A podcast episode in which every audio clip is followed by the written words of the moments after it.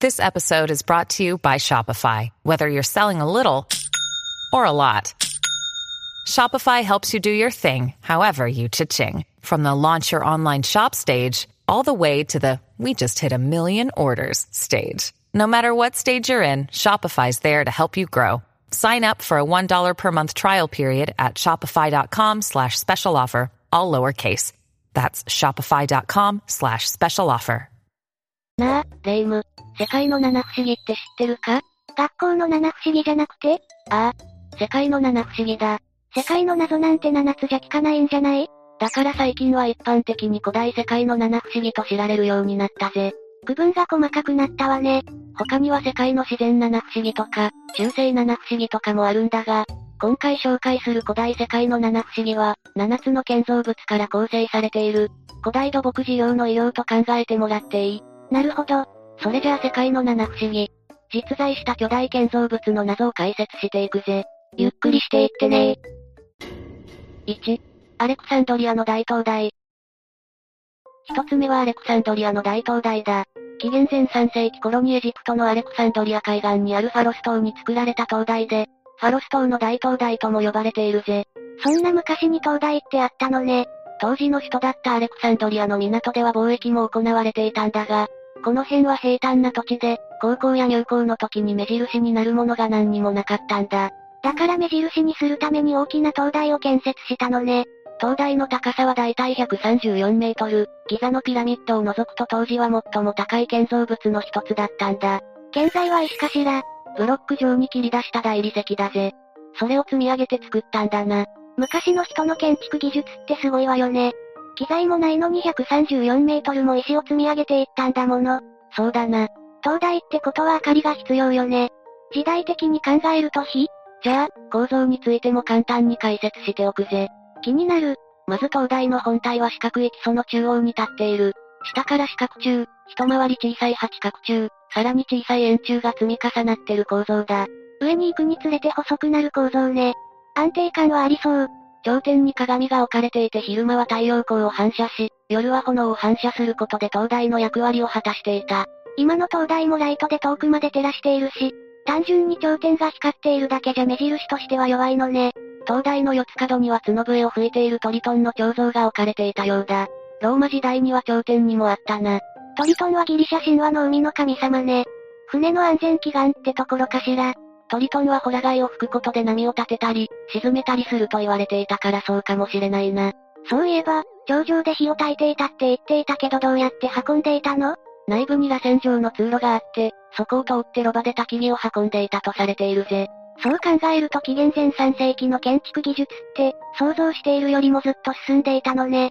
この灯台は中世の文献でアレキサンドリアが紹介される時には必ず紹介されているし、フランス、イタリア、スペイン語などの灯台を表す言葉の語源になったりしているんだ。与えている影響もすごかったのね。見てみたいわ。残念ながら現存はしていない。そうよね。石造りとはいえ紀元前の建造物だものね。中世にアレキサンドリアを襲った2回の地震で完全に崩れてしまったんだ。何か残ってないのそうだな。中国のテーマパークには縮尺再現された大灯台があるから、今見られるとしたらそこだろうな。そういえばこの灯台に関して面白い伝説が残ってるんだ。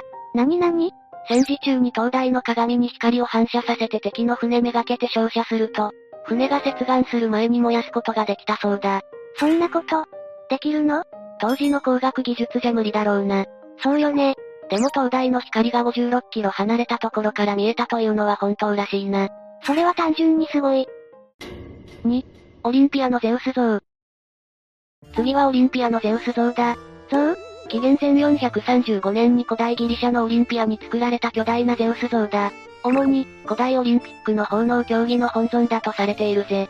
ゼウスはギリシャ神話の神で全知全能の神よね。ああ。オリンピアに建造されたゼウス神殿の奥に収められた座像で、高名な彫刻家ペイディアスによって作られたんだ。座像って座っている像よね。そうだぜ。しかも座像でありながら12メートルの大きさがあったんだぜ。だったら30メートル級後年の地理学者ストラボンは、もし立ち上がったら、屋根を突き破ってしまうと書き残しているな。神殿の屋根を突き破るゼウスは少しじわじわ来るわね。想像しづらい人はイメージ的には奈良の大仏を想像してもらえるといいと思うぜ。大きさも奈良の大仏が15メートルで、それより一回り小さいくらいだしな。これは石いや、本体は杉で作られていたんだ。さらに表面を象牙で覆ってから乾燥を防ぐために、常にオリーブオイルを塗って手入れもされていたようだな。と象牙なのね。今じゃそんなに大量の象牙は手に入らないし、実現できない像の作り方よね。座席は金、象牙、黒炭、宝石で飾られていて、右手に女神に毛の彫像、左手には鷲が止まっている尺状を持っているな。ふむふむ。ニケは勝利の女神で、鷲は強さ、勇気、沿岸、節の象徴で最高神の使いだな。こんなに巨大な像があることを知らないってことは今はもうないのよね。ああ。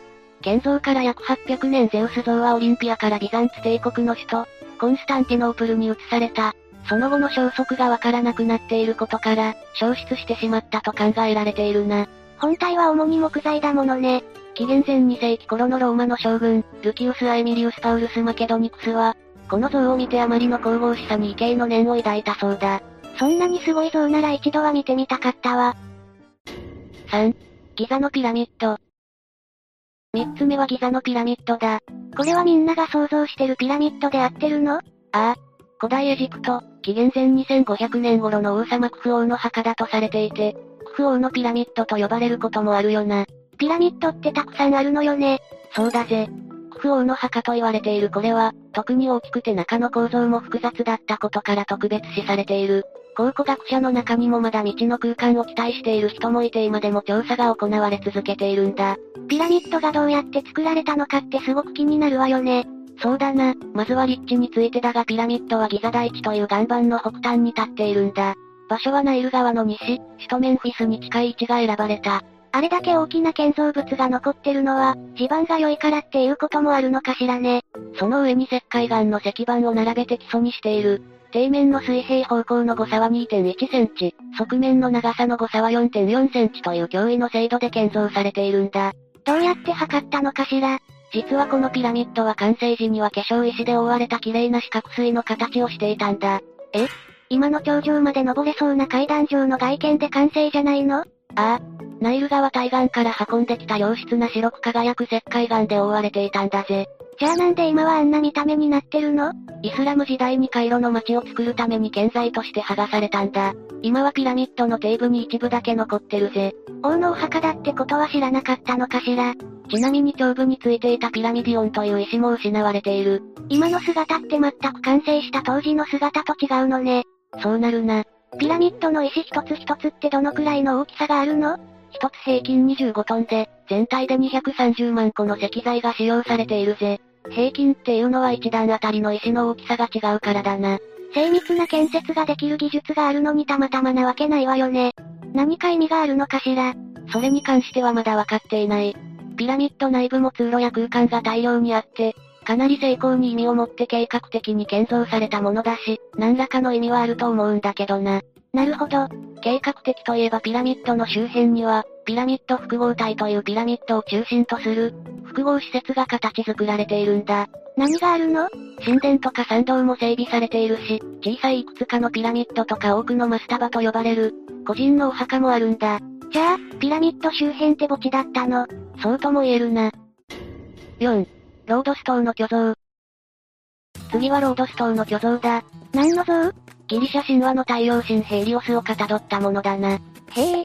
紀元前3世紀頃にエーゲ海南東部のロドス島に建造されたんだ。今度は地中海の話ね。一般的には全長34メートル、台座も含めて全長50メートルで、自由の女神像に匹敵する大きさの像だと言われているが、現在まで実在していた遺構は見つかっていない。ないかもしれないってこといや記述としては残っているぜ。港の入り口付近に高さ15メートルの大理石の台座を設置し、その上に34メートルの彫像を建てたそうだ。そもそもなんだけど、この巨像は何の目的で作ったのことの発端はアレクサンドロス3世が死亡したことだったんだ。後継者がいなかったことでこれをきっかけにディアドコイ戦争に突入してしまった。ふむふむ、ロドス島はプトレマイオス一世について戦うんだが、その敵であるアンティゴノス一世側に攻められてしまう。結果は、プトレマイオスからの援軍が車で耐えたことで辛くも勝利。それを祝い、ヘイリオスへの感謝の証として像を作ることにしたんだな。よく耐えたわね。ちなみに急な撤退で置いていかれた武器や兵器は潰して、像の外装に使われたんだぜ。リサイクル。して言うのかしら。遺構は見つかっておらず、巨像は今は跡形もなくなっている。それもどうしてやはりこれも地震だな。人工物は自然災害に弱いわね。完成から50年後の紀元前226年にロドスで地震が発生し、巨像は膝から折れて倒壊してしまったんだ。再建しないのプトレマイオスは資金提供を申し出たんだが住民たちは神に似せた像を作ったことで怒りを買ったのだろう、と再建を拒否したんだな。特に撤去もしなかったけど、危なくないのむしろ800年は見物客も訪れていて観光資源になっていたようだぜ。巨像の親指に腕を回せる人はほとんどいなくて、指だけでも大抵の巨像よりは大きかった、という記述も残っているな。手の届く範囲に来たことで大きさがより明らかになったわね。ロドス島の巨像は想像上のものになってしまったからか、面白い誤解や伝説も生まれたんだ。例えば、巨像は港の出入口をまたぐ形で立っていたというものだな。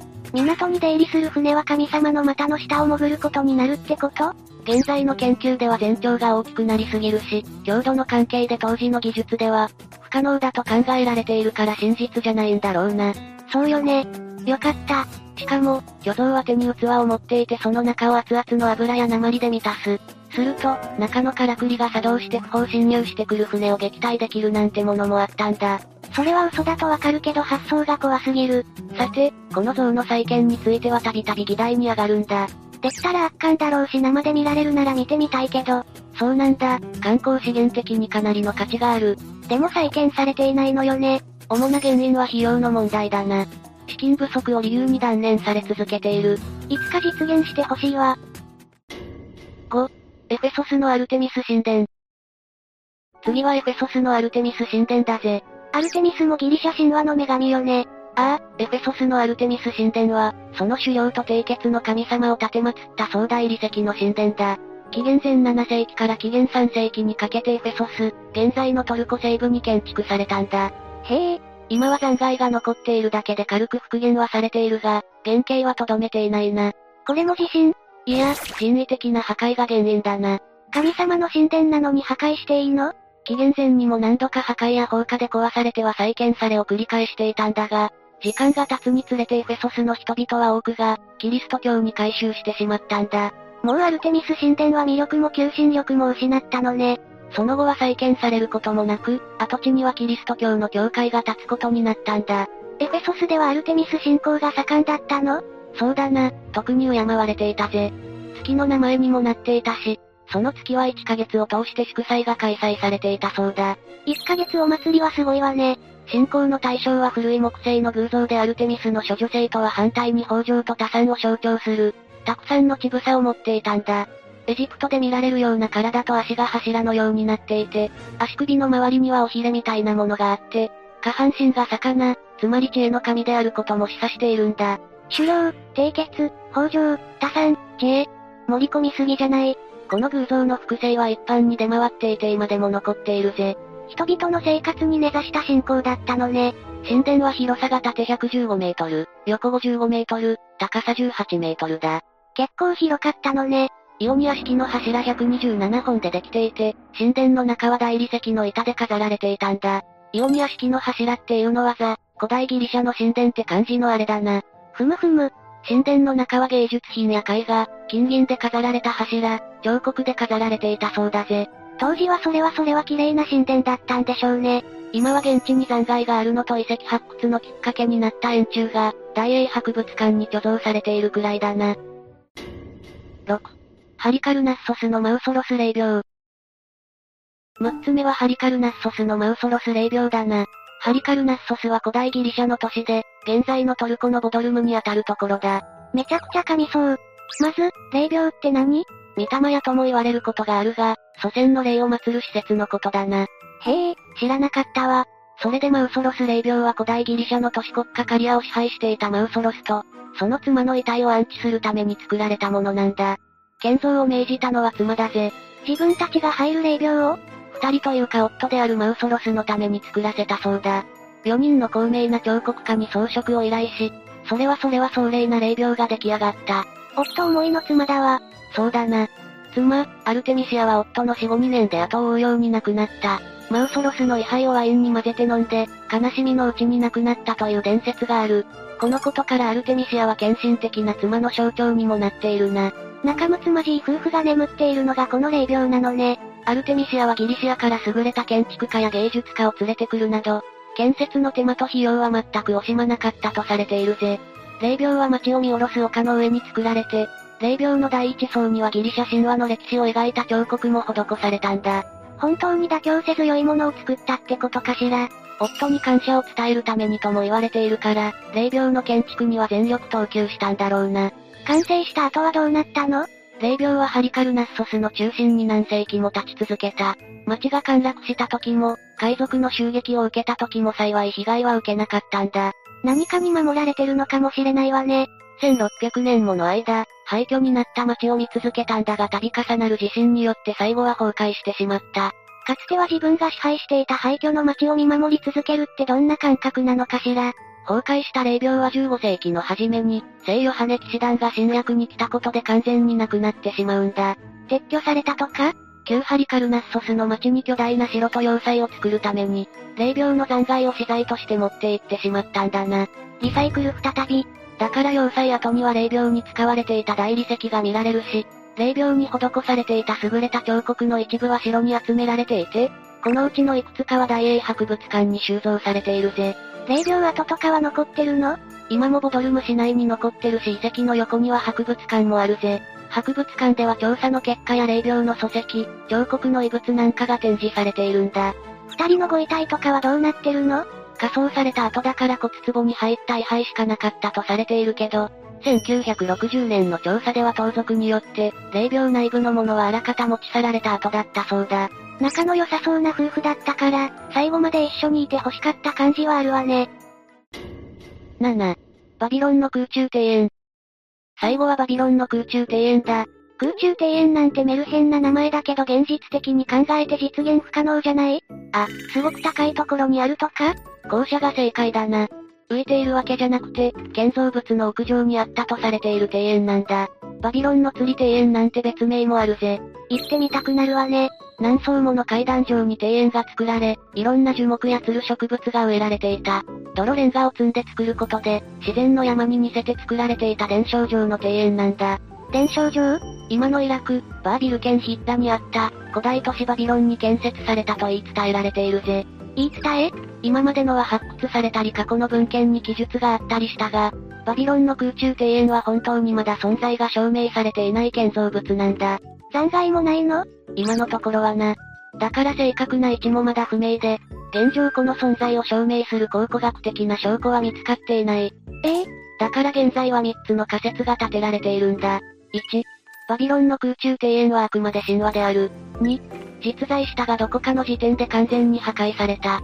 3、文書による裏付けのアルタの空中庭園と話が混ざっている。3が一番可能性としてはありそうよね。いくつかそれらしい記述も見つかっているんだがバビロンの空中庭園に言及しているのは、5人しか見つかっていなくて信憑性的にも、情報量的にも難しいというところなんだろうな。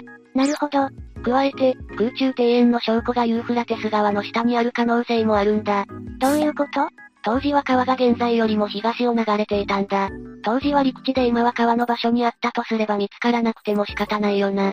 川の中は発掘作業できないの現時点では安全に川で発掘作業をする技術は確立されていないな。ちょっと聞き忘れてたんだけど、空中庭園は何がきっかけで建設されたの新バビロニア帝国の王様、ネブカドネザル2世がメディア王国出身の妻、アミュキスのために彼の巨大な宮殿の脇に空中庭園を建設したんだ。妻のために、アミュキスはふるさとが恋しくなってしまっていたんだが、ふるさとのメディアの緑の丘や谷を懐かしむことで、干渉を癒せるのではないかということで作られたんだな。今と違ってホイホイ帰省できないし、なんなら死ぬまで嫁ぎ先にいるんだとすれば、ホームシックになってしまうのも仕方ないわよね。この行いは人間の行を超えた医療として知られるようになった。という内容をバビロニアの司祭ベロッソスが、紀元前290年にこの話を書き残している。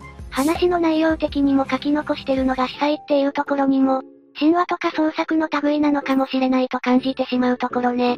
果たしてバビロンの空中庭園はあったのか、全くの創作なのか、信じるか信じないかはあなた次第ってとこだな。